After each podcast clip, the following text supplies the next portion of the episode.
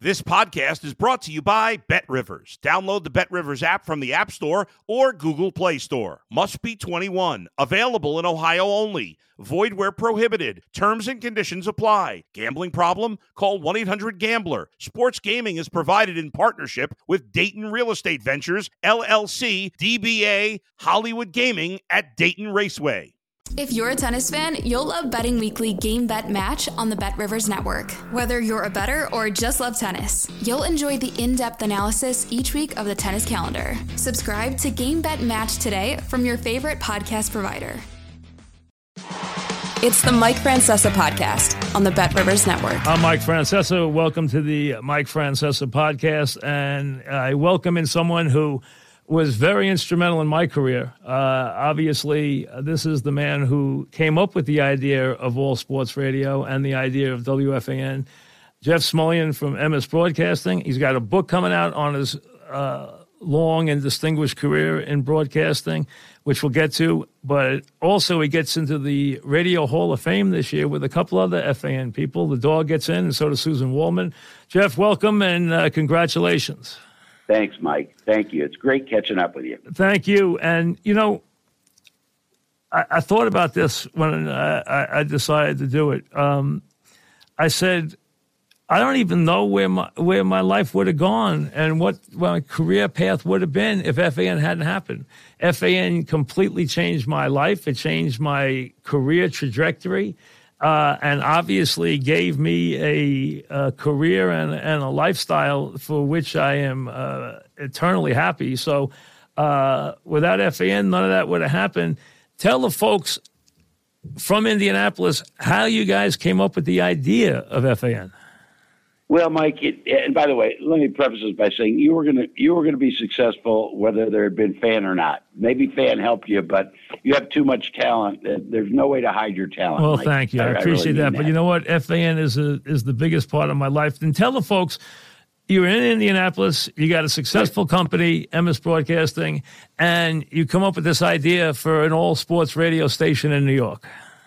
Well, it's funny, Mike. It was something I thought about um, when I was in college at USC, um, and, and, you know USC is the long, proud, uh, distinguished member of the Big Ten, uh, something like that. yeah, times um, have changed, haven't they? really, yeah. but uh, um, and it was funny when we bought. We had started Emmis with just FM stations. It was based on the growth of FM and music on FM. And when we bought the Doubleday stations, we had you know, an FM in Washington, an FM in New York, and we had this AM. And I was sitting with Steve Crane, who you may or may not remember, one yep. of my oldest friends. We were sitting in a coffee shop one night, and we talked about it. And I said, I've always wanted to do this. Uh, and it, if you're going to do it, you do it in New York, where people care passionately about sports. And you've got, I used to say it was a shopping center analogy. You had the anchor tenant because you had the Mets. So you had people tuning in anyway. And when I and when I mentioned to you know our senior leaders, they really thought I was insane, um, and it was it, it became Smulyan's folly. But I persisted, and there was a legendary managers meeting where we voted, um, and they voted it down. And Emma's a very collaborative group, and Steve said, "What do you want to do?" And I said, "You can't lead where people don't want to follow." So let's not do it. And the next day, Rick Cummings and Doyle Rose came in and said, "We feel sorry for you." You really want to do this. Uh, we're hitting on all cylinders with the company. Let's do it. We owe you one. And they did it. And, um, and as you remember in the beginning, it was kind of a disaster. Right. Yeah. Until you went local with local talent, then everything changed. Uh, and yeah. of course, Imus coming aboard. But um, the idea, though, was right. It just the implementation of using people from around the country wasn't right because New York's a small town. They want New York people, and you found that out. And then people might not remember. You go and get the Seattle Mariners and wind up selling the fan. Well, yeah, the, right. What, what and, and, and you're exactly right. We brought in uh, a, a wonderful man named John Shannon, but John was an ABC network guy and it was clear he wanted to do national network radio, and it just didn't work. Right. Uh, and we made the change, and we brought in Mark Mason. Um, you, you, know, the fact that we, we switched frequencies the next year to NBC to the 660 frequency, and and we got Imus, who always in the beginning we always said Imus is great for this because he talks about sports, but he has a broader appeal. Um, and then the real key was putting you and and uh, and, and Mad Dog together. Yeah, Mark, I remember the meeting with Mark Mason called me in, and you know I was dead set against it. So was Dog, and he said you guys are working together or else. And that was, you know, has become the proudest moment of his career, creating the Mike and the Mad Dog uh, team, which he did. Uh, yeah. But you know, when you think about it, um, you decided to get into baseball you yep. purchase the Mariners. You sell the yep. fan. Um, in retrospect, forget the baseball part of it. Yep. The fan part of it. Uh, when you look back on it, uh, with the success of the FAN, was it a smart move or, in retrospect, not a smart move? Well, it was a necessary move. Um, we sold the fan at the end of the Mariners. You know, the Mariners were, um, yeah, I always say we added the 11th command, commandment of Emmis after the Mariners admit your mistakes. You know, we had bought all the FM stations in the major markets. We were looking for something to do. We knew the Major League Baseball people, and we were considered sort of marketing guys. And Seattle needed marketing, but what I didn't understand is the the team had never had never been embraced by the community, um, and and we got the collusion payment. Then there was a recession. So we need to sell things. We sold the Mariners, we sold Fan about the same time. We had too much debt. In retrospect, you know, I, I always said the one thing I really hated selling was the Fan, um, but that was life. We knew we needed to, and Mel Mel was throwing around what we thought was kind of crazy money for it. Um, but uh, yeah, I mean, listen, you know, in retrospect, I wouldn't have bought the Mariners. I, I always say, you know, there's a 10,000 things I, I would have done differently, but my life's worked out pretty well. It worked out great, as a matter of fact. We're talking with Jeff yeah. Smulyan, uh, who is the founder and chairman of Emmis Broadcasting and the man who created All Sports Radio, which wound up saving the AM dial and created yeah. a format that has become uh, part and parcel of this country. Uh, All Sports Radio is heard in every nook and cranny of the country. Most cities have two to three all sports yeah. stations. So it has become a format that has now spanned a generation and is stronger than ever. And the one thing that you noticed before anybody else and people didn't realize was sports has no growth ending. It never, it gets bigger and bigger and bigger. And people criticized that and said, no one's going to listen to that. No one's going to pay attention to that. And FAN became one of the great success stories in the history of radio and changed the format and changed the dial forever. And you can see, I think it also changed sports in a lot of ways. And things well, grew and grew and grew. And, you know, you've seen that sports has no growth, you know, it doesn't have a, a harness on how much it continues to grow. Well, Mike, you know, Karl Marx said religion is the opiate of the masses.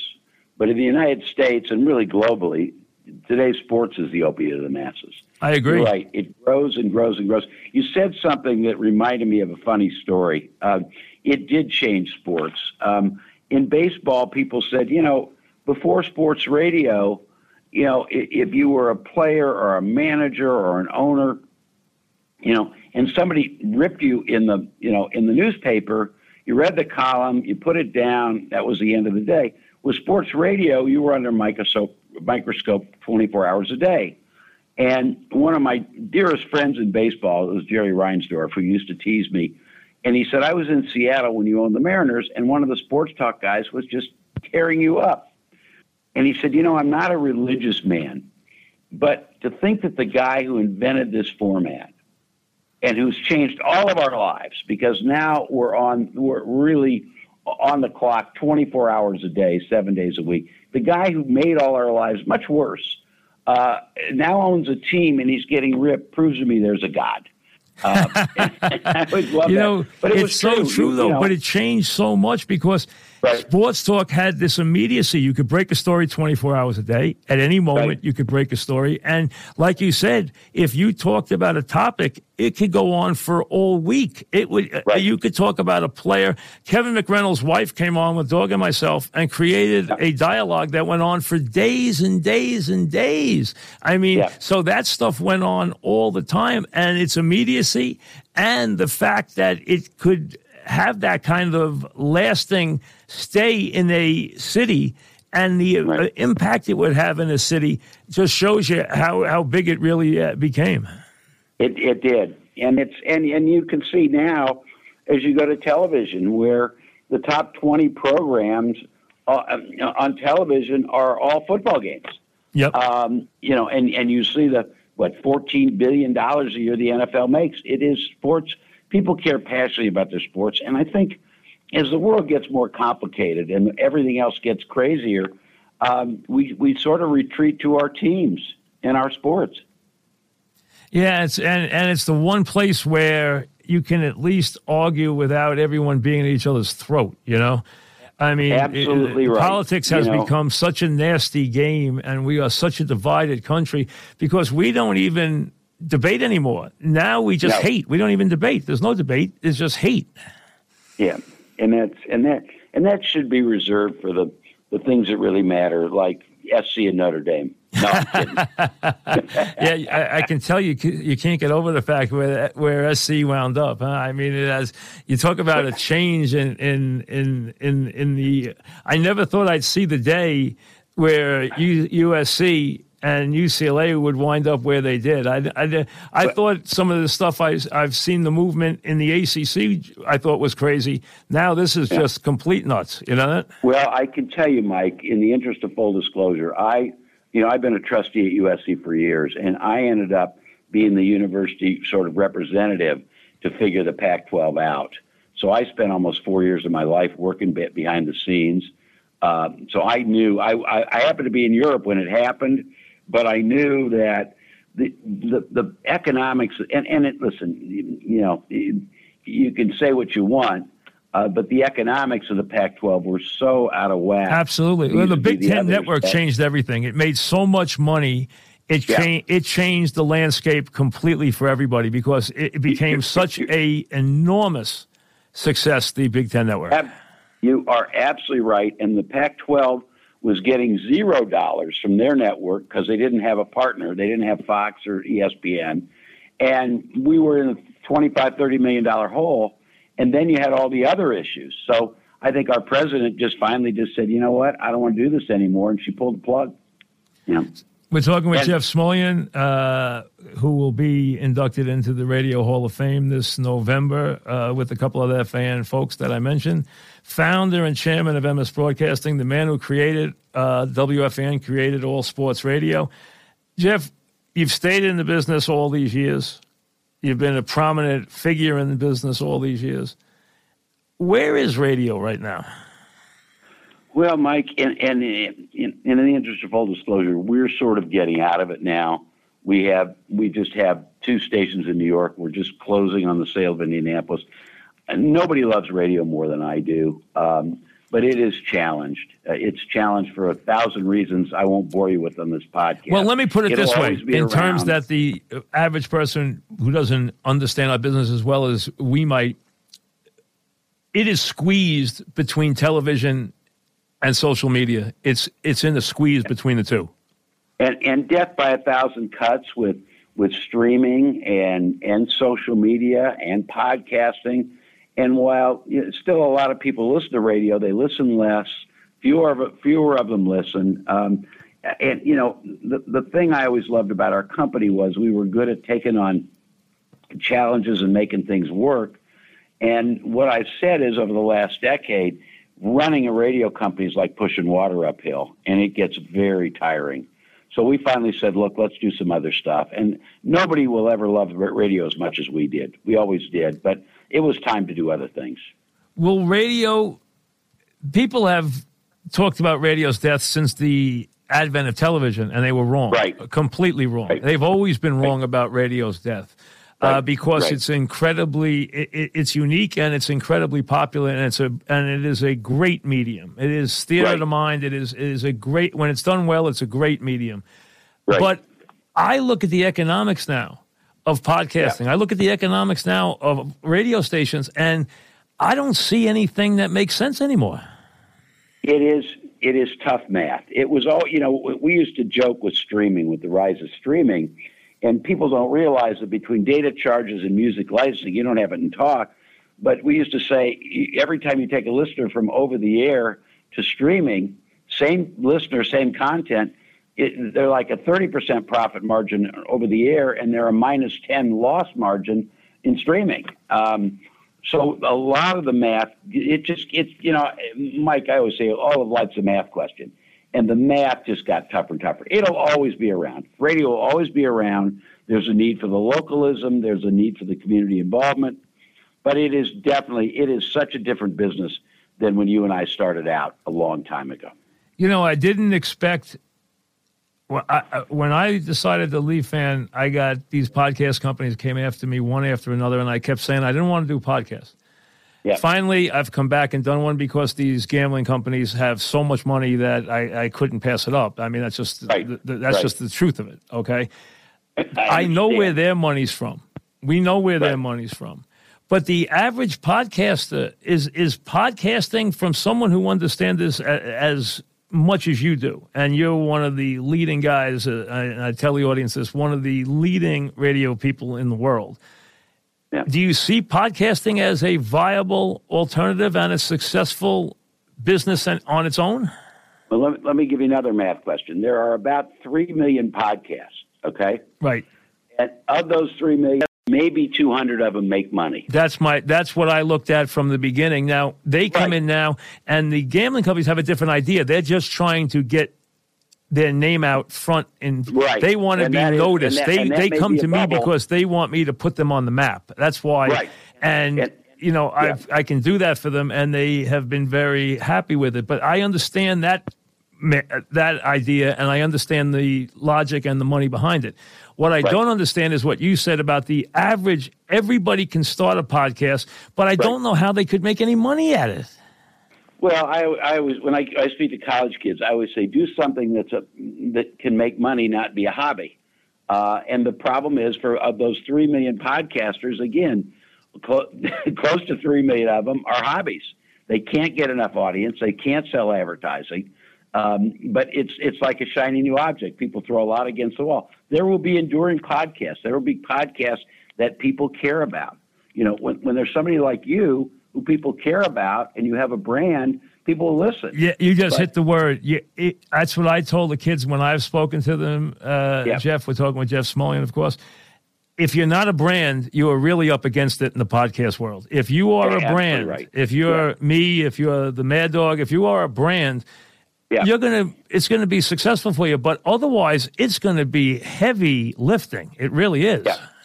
Yeah. It's just it, it again, it, it, it's a math problem. If you've got three million podcasts, you know everybody, you know, very few of them are going to get an audience. Tell me about your book that you have coming out in a couple of months. Uh, we'll have you back to talk about it, but tell me about your book. More fun than I've ever had, Mike. I did it. I my my 18 uh, year old daughter, who's now uh, finishing her first week at Georgetown. I would drive her to school every day for years and years, and we just talk about lessons I'd learned stories. And one day she said, Dad, you got to write this down. So I wrote it down when when COVID came. I had some free time, and I I love to write for fun.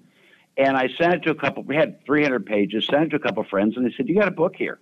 So I would I got an editor to tighten it up, got an agent, got a publisher. It comes out in in November, and it's been more fun than I've ever had. What's the name of the book? A roller coaster upside down.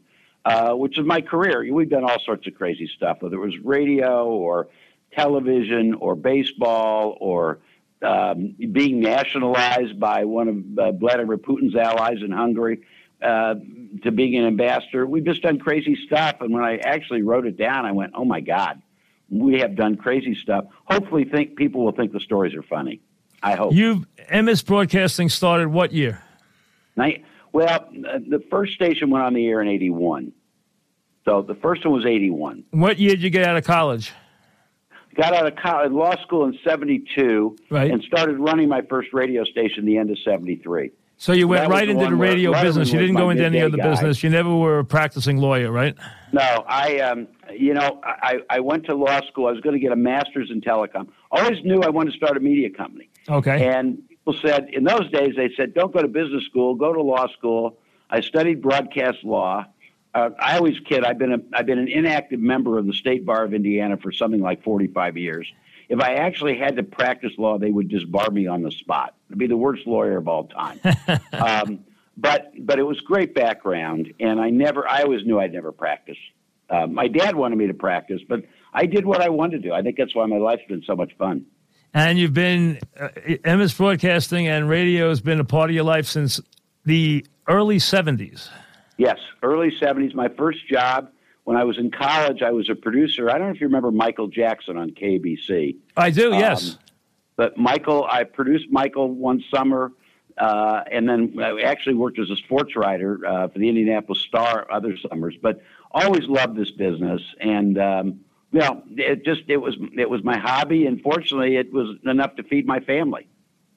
and Emmis has been around as people. I mean, David Letterman was a part of Emmis all these years, right? I mean, he's an Indianapolis guy. He was part of your board and a part of a, a part of the business all these years too, right? Yeah, David was um, David was not part of Emmis on air, but when we when we bought out our original investors, David was on our board for a, a number of years. Absolutely. And and Indianapolis has always been the home of Emmis all these years. All all these years, I people tease me, "What do you live there for?" But it's home. It's been a, it's been very it very. It's a very nice part city. of It's a it's it's a very i've you know haven't been there many times for NCAAs and for the tournaments and for basketball and stuff. And Indianapolis is a very nice city. It really is. Um, it's kind of a well kept secret, but when people come to visit, they go, "Wow, there's a lot going on here," and it's and it's home. My family's been here for over hundred years, Mike. What what in in the years of Emmis, Yeah. other than fan, what's the thing that you're most proud of with with Emmis Broadcasting? Well, the most, the, the thing I'm most proud of is the culture, uh, the people, uh, the, notes I get from people who've been here. Um, in terms of successes, probably inventing hip hop radio. You know, Power 106 and then Hot 97 were the two leading hip hop stations of the world for many years. Um, sort of revitalizing album rock in St. Louis.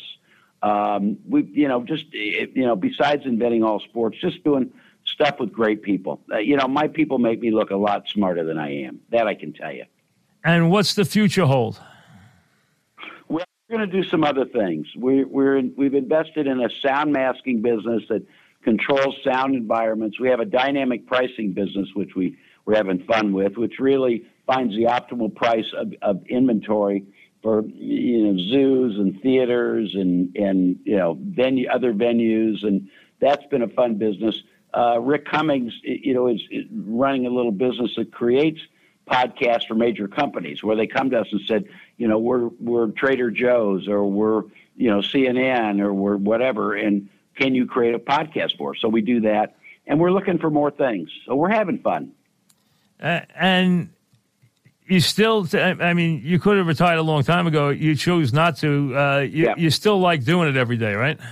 Yeah, I my my poor wife. Um, I promised her that when our daughter went to college, now that we'll spend a little more time in Florida. But I love what I do, um, and I, you know, even during COVID, I would come to the office. Me and a few of our senior people would come down here, um, you know, and um, I just love what I do. It's always it's always been what I, you know what I've loved. Uh, if you read the book, you'll find out that I there there are things I should have done which would have created a lot more economic value. I have I have a favorite saying: if if any one of ten things had happened, my company would be a hundred times bigger. But if any one of ten other things had happened, I would be sweeping streets somewhere. So it worked out pretty well. I think that's the truth for anybody. You know what? There's a couple of days that make a difference. You know that Right. turn, Right. left turn. You know, you know, it, it, it- you never know which way. You know, Joe Kennedy used to say that there's like six days that'll change your life. You know that Right. you know where where the, those are the days you come up against the, you know, you, you the you got to make a left or a right, and you have to make a decision. You know, it's funny when we started the company. I, I always point this: the, the first song that we wanted to play was "This Is It" by Kenny Loggins, which talks about that. Um, and if you remember, "This Is It" was yeah, sure. They the used it for the days, I think, when tournament for a long time. The Yeah, tournament. Yeah. That was their theme song. "This Is Yep. It," and in typical Emmis disorganization, our disc jockey pulled the wrong cart. And we played uh, "Don't Let Me Be Lonely Tonight" instead of "This Is It." so, but, but you're right. It, it, and you know, you look at it, and your life is your relationships, your friends, uh, your family, um, and it. You know, and I I've been fortunate. I've had more fun. Uh, I have been able to laugh at so many crazy and and to survive in business. What you learn is you're going to get stuff thrown at you. I mean, you can't believe. But if you've got the right culture and the right perseverance, you get through them. You know, um, you've gotten nine trillion awards in your life, uh, Yeah.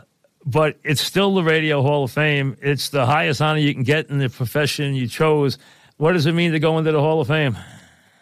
Well, it's humbling, uh, and, and and you're right. I've gotten enough. Uh, you know, I was a li- living legend of Indiana and the State Business Hall of Fame and all that stupid things. But it's just humbling. I mean, it's nice to see people say you did your best and you did it hopefully in the right way, um, and that's very gratifying. I mean, it really is. I don't, like I said, I don't, you know, take too much stock. I, I've always learned that. Uh, uh, you know, you, you don't. My late mother used to say, if you have to tell people you're great, you probably aren't. So you let others people speak. Um, but I've been fortunate, and I'm very proud. Uh, Well, listen, and- six de- six decades in in radio uh, is a Yeah. long time, and still going Yeah. strong. And obviously, you know, it's always a part of it because FAN has become, you know, a legacy onto itself, and uh, that's your baby. You created it, and it changed the it changed a lot of things about American sports, and Yeah. it changed. A lot of people have come through it. You know, now there's going to be already five people in the Hall of Fame from FAN, which is, you know, if, if we count Imus, who was in before FAN started. So uh, that's, we should really say four because he was in before he even got there. But, Yeah. you know, you, you guys will be, the three of you now will be five, counting Imus and myself. So that's a, a proud moment for FAN. It really is. Well, it is. And Mike, you should be. I mean, uh, you know uh, how remarkable your career has been and, and the difference you've made to people. Um, and we're both blessed. I mean, listen, we're very fortunate. Uh, it's been a, it's been a fun ride. You know. Listen, thanks very much. And when the book comes out, send me a copy and then we'll, we'll talk about it, okay? You got a deal. Thanks, Thanks very much, Jeff.